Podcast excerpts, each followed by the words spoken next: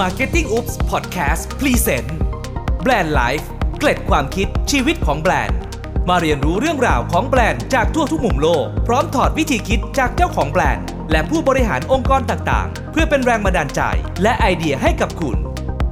สวัสดีครับคุณผู้ฟังครับ นี่คือ Marketing Oops Podcast กับรายการ Brand Life เกร็ดความคิดชีวิตของแบรนด์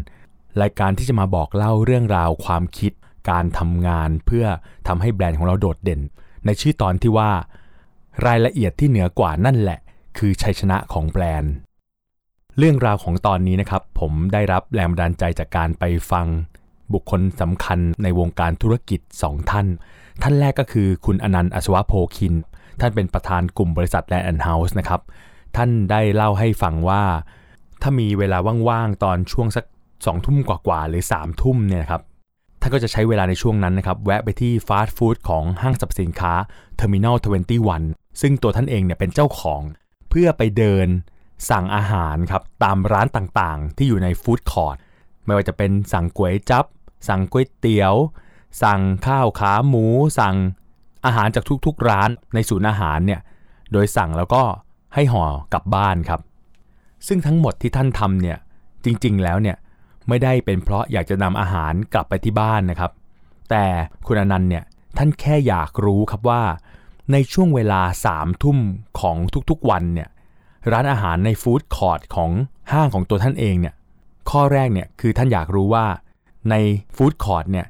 ร้านยังเปิดครบกันอยู่หรือเปล่า เพราะว่าฟู้ดคอร์ทเนี่ยปิด4ี่ทุ่มนะครับการไปเช็คตอน3ามทุ่มเนี่ยก็อยากรู้ว่า3ามทุ่มเนี่ยปิดแล้วหรือยังร้านยังเปิดครบอยู่หรือเปล่า กับ 2 คือ แต่ละร้านเนี่ยมีของมีคือมีอาหารเนี่ยเพียงพอต่อการจำหน่ายหรือเปล่า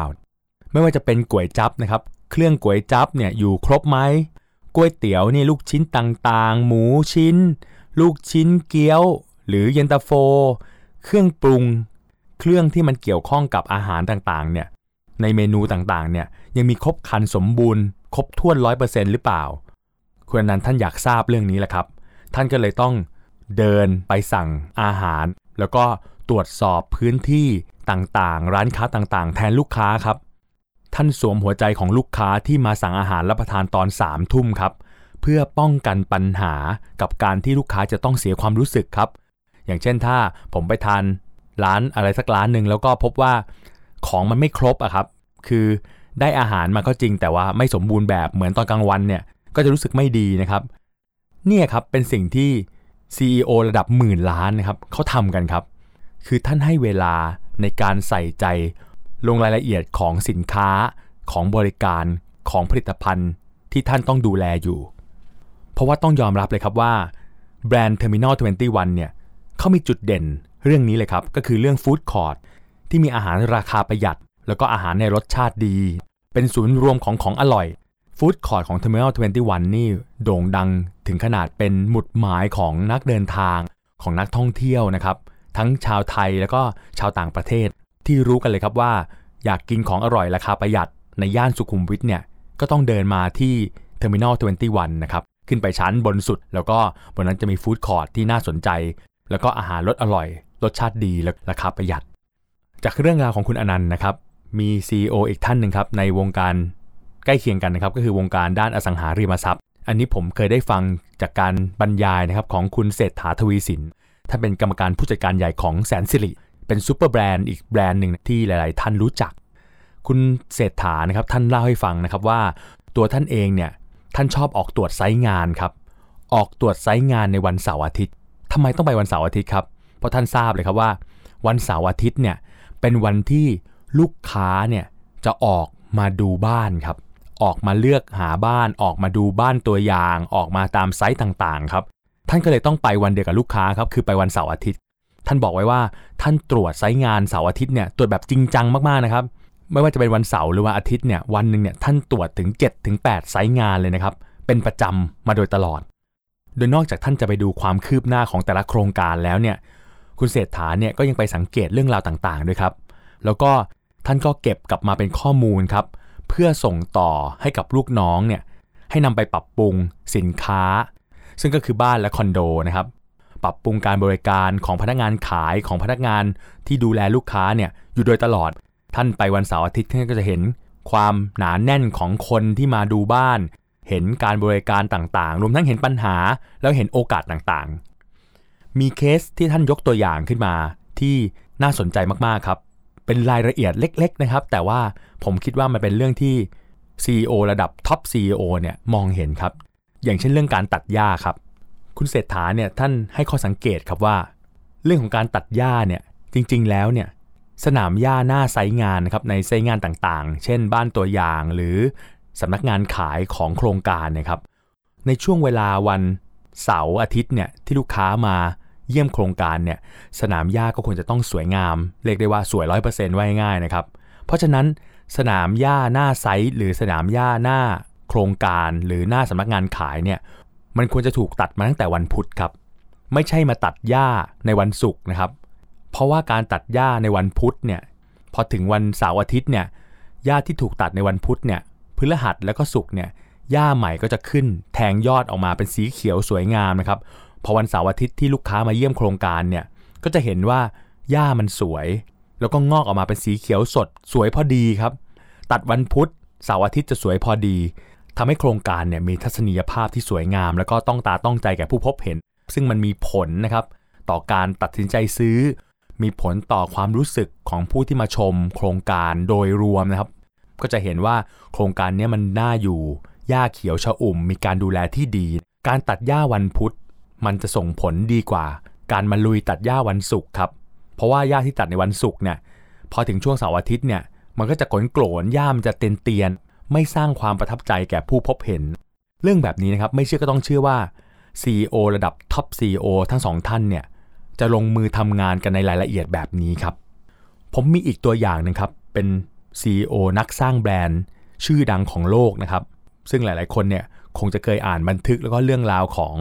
บุคคลคนนี้ครับ นั่นคือท่านเซอร์ริชาร์ดแบรนสันนะครับจากหนังสือ Life of Virgin ซึ่งเป็นหนังสือที่ท่านเขียนขึ้นเองจากบันทึกประสบการณ์ในการสร้างแบรนด์ Virgin คุณแบรนสันเนี่ยท่านให้คำแนะนำไว้ครับว่า ผู้นำที่ดีนั้นเนี่ยต้องสร้างนิสัยการจดบันทึกให้เป็นนิสัยเลยนะครับ เห็นอะไรแล้วเนี่ยต้องจดไว้ ใส่สมุดไว้ครับ ต้องมีสมุดเล็กๆเนี่ยเอาไว้บันทึกสิ่งที่สังเกตเห็น รายละเอียดต่างๆ แล้วก็พยายามพกพาเจ้าสมุดตัวนี้เนี่ยไปด้วยทุกที่เลย มีบางตัวอย่างที่คุณแบรนสันบอกเล่าจากประสบการณ์ของตัวเองนะครับก็คือ เป็นข้อความที่ท่านเขียนจดบันทึกไว้ ขณะที่นั่งอยู่บนเครื่องบินของสายการบินเวอร์จินแอตแลนติกเมื่อหลายปีก่อน ท่านเขียนไว้แบบนี้ครับว่า พรมสกปรก เป็นขุย มีคราบบนอุปกรณ์สแตนเลสอาหารก็ช่างน่าผิดหวัง อันนี้พูดถึงสายการบินตัวเองนะครับ บนเที่ยวบินขากลับจากไมอามี่ ในชั้นธุรกิจ มีกุ้งและ lobster เป็นจานหลัก แกงไก่ก็จืดชืดมาก ไก่ควรตัดเป็นชิ้น และก็ข้าวแข็ง แล้วก็มีข้อความสุดท้ายนะครับ ซึ่งเป็นเรื่องที่สำคัญที่สุดนะครับ มันอยู่ในส่วนสุดท้ายของข้อความ ท่านเขียนไว้แบบนี้ครับว่า ต้องพยายามดูว่ารายงานต่างๆ ของพนักงานนั้น ได้รับการจัดการในทันทีครับ ในวินาทีที่จดบันทึกนี้ขึ้นมานะครับท่านเซอร์ริชาร์ดแบรนสันเนี่ยท่านได้คำตอบ ให้กับการสร้างแบรนด์ของตัวท่านเองนะครับว่า การมอบอำนาจให้กับพนักงาน สามารถรายงานปัญหา แล้วก็สามารถจัดการแก้ไขปัญหานั้นๆ ได้เนี่ยมันคือกุญแจที่แท้จริงครับในการทำให้พวกเขาสามารถจัดการกับสิ่งต่างๆ ได้ครับ บทสรุปในเรื่องนี้ก็คือว่า หัวใจของการส่งมอบบริการชั้นยอดนั้น จริง ๆ แล้ว มันซ่อนอยู่ในการสื่อสารครับ ท่านเซอร์ริชาร์ดแบรนสันเนี่ยให้คำแนะนำไว้ครับว่า เมื่อเราจะส่งมอบสินค้าหรือบริการที่ดีที่สุด ผู้นำแล้วก็ผู้บริหารของแบรนด์นะครับจะต้องทดลองใช้สินค้า แล้วก็ผลิตภัณฑ์ หรือบริการของบริษัท ให้บ่อยที่สุดครับเท่าที่จะเป็นไปได้เลยนะครับ แล้วก็ลองพูดคุย ติดตามปัญหากับพนักงานที่ให้บริการลูกค้าอยู่ เพื่อที่จะได้รู้ถึงปัญหาแล้วก็รู้ถึงโอกาสแล้วก็ข้อบกพร่องต่าง เพื่อจะได้มีโอกาสในการแก้ไขได้อย่างรวดเร็วนะครับ แล้วก็มองเห็นช่องทางในการพัฒนาต่างๆ ได้อย่างมีประสิทธิภาพ อีกคำแนะนำที่คุณแบรนสันให้ไว้นะครับ แล้วก็น่าสนใจมากๆ ท่านบอกไว้ว่า ผู้บริหารระดับสูง จงกล้าให้เบอร์โทรของคุณแก่พนักงาน เพราะการให้เบอร์โทรของคุณนั้นเนี่ยมันจะกลายเป็นแรงกระตุ้นครับทำให้พนักงานเนี่ยสามารถสัมผัสได้ว่า สามารถติดต่อกับคุณได้ตลอดเวลาครับ เมื่อมีปัญหาที่ต้องการให้คุณได้รับรู้นะครับ และมันทำให้ลูกน้องหรือสตาฟเนี่ยรับรู้ได้โดยทันทีครับว่า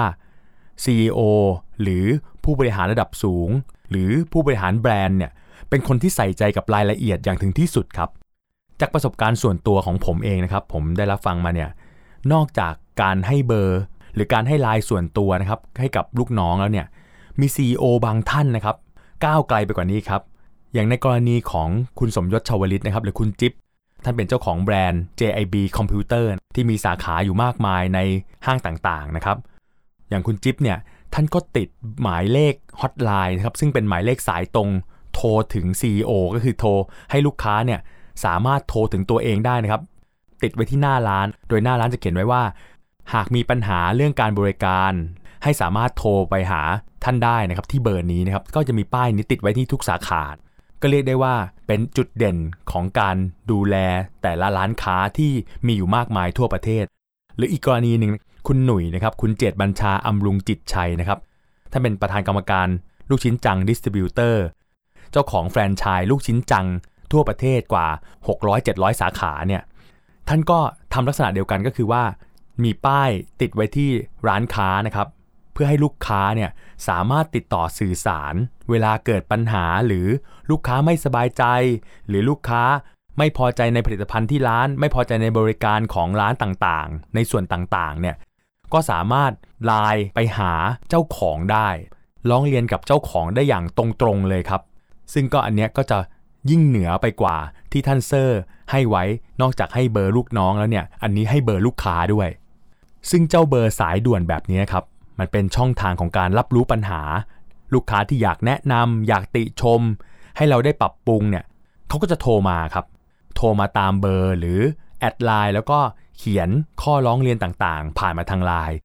ซึ่งก็จะทำให้เราได้รับรู้ถึงปัญหาที่แท้จริงนะครับ แล้วก็สามารถตรวจสอบย้อนกลับได้นะครับ ว่าเกิดปัญหาอะไรขึ้น ซึ่งมันสร้างความรู้สึกที่ดีให้กับลูกค้า แล้วก็ในทางกลับกันเนี่ยทั้งสองท่านเนี่ยก็เคยบอกกับผมไว้ว่า ป้ายเนี้ยมันเหมือนป้ายอาญาสิทธิ์เลยครับ เป็นป้ายที่เตือนใจลูกน้องของเราครับ เตือนใจว่าลูกค้าเนี่ยสามารถบอกเรื่องราวที่ไม่ถูกต้องให้กับ CEO ได้รับรู้ได้นะ เพราะฉะนั้นลูกน้องที่อยู่ที่สาขาหรือลูกค้าแฟนชายต่างๆเนี่ยก็จะต้องปฏิบัติตนให้ถูกต้องตามระบบตามระเบียบ แล้วก็ให้บริการที่ดีให้กับลูกค้า เพราะฉะนั้นมันกลายเป็นการสื่อสารเพื่อการพัฒนาแบรนด์ รวมทั้งเป็นการ ควบคุมแล้วก็ดูแลให้ทุกอย่างอยู่ในร่องรอยนะครับ อยู่ในรูปแบบที่เป็นมาตรฐาน ดูแลการบริการให้มีการบริการที่มีประสิทธิภาพครับ จากเรื่องราวทั้งหมดนี้นะครับ น่าจะเป็นบทสรุปที่ว่า เคล็ดลับสำคัญของ CEO ระดับมหาเศรษฐี CEO ระดับโลกที่ดูแลแบรนด์ระดับโลก น่าจะเป็นบทสรุปดังนี้เลยนะครับว่า ถ้าอยากเหนือกว่า คุณก็อาจจะต้องลงมือนะครับ ลงแรง แล้วก็ลงไปร่วมสนุกกับรายละเอียดสำคัญสำคัญตั้งแต่วันนี้ครับ โดยที่ไม่ลืมที่จะบอกเล่าแล้วก็สื่อสารกับพนักงานให้ได้มากที่สุด ซึ่งการสื่อสารกับพนักงานเนี่ยสามารถทำได้หลายรูปแบบ รวมทั้งเนี่ยท่านอาจจะทำไปให้มากกว่านะครับ นั่นคือท่านสามารถเปิดช่องทาง สื่อสารกับลูกค้า เพื่อรับรู้ปัญหาต่างๆ ที่เกิดขึ้นได้ ซึ่งการได้สื่อสารทั้งลูกน้อง และกับลูกค้าเนี่ยจะทำให้แบรนด์ของท่านเนี่ยมีความทันสมัยครับ แล้วก็สามารถปรับตัวได้อย่างรวดเร็ว รู้จุดเด่นแล้วก็จุดด้อยต่างๆ ได้อย่างทันเวลาทันท่วงทีจริง ๆ เลยครับ ขอบคุณที่ติดตามรับฟังครับ และนี่คือ Bad Life เก็ตความคิดชีวิตของแบรนด์ ทาง Marketing Oops Podcast กับผมก้าลินทร์ครับ พบกันตอนหน้านะครับสำหรับวันนี้ สวัสดีครับ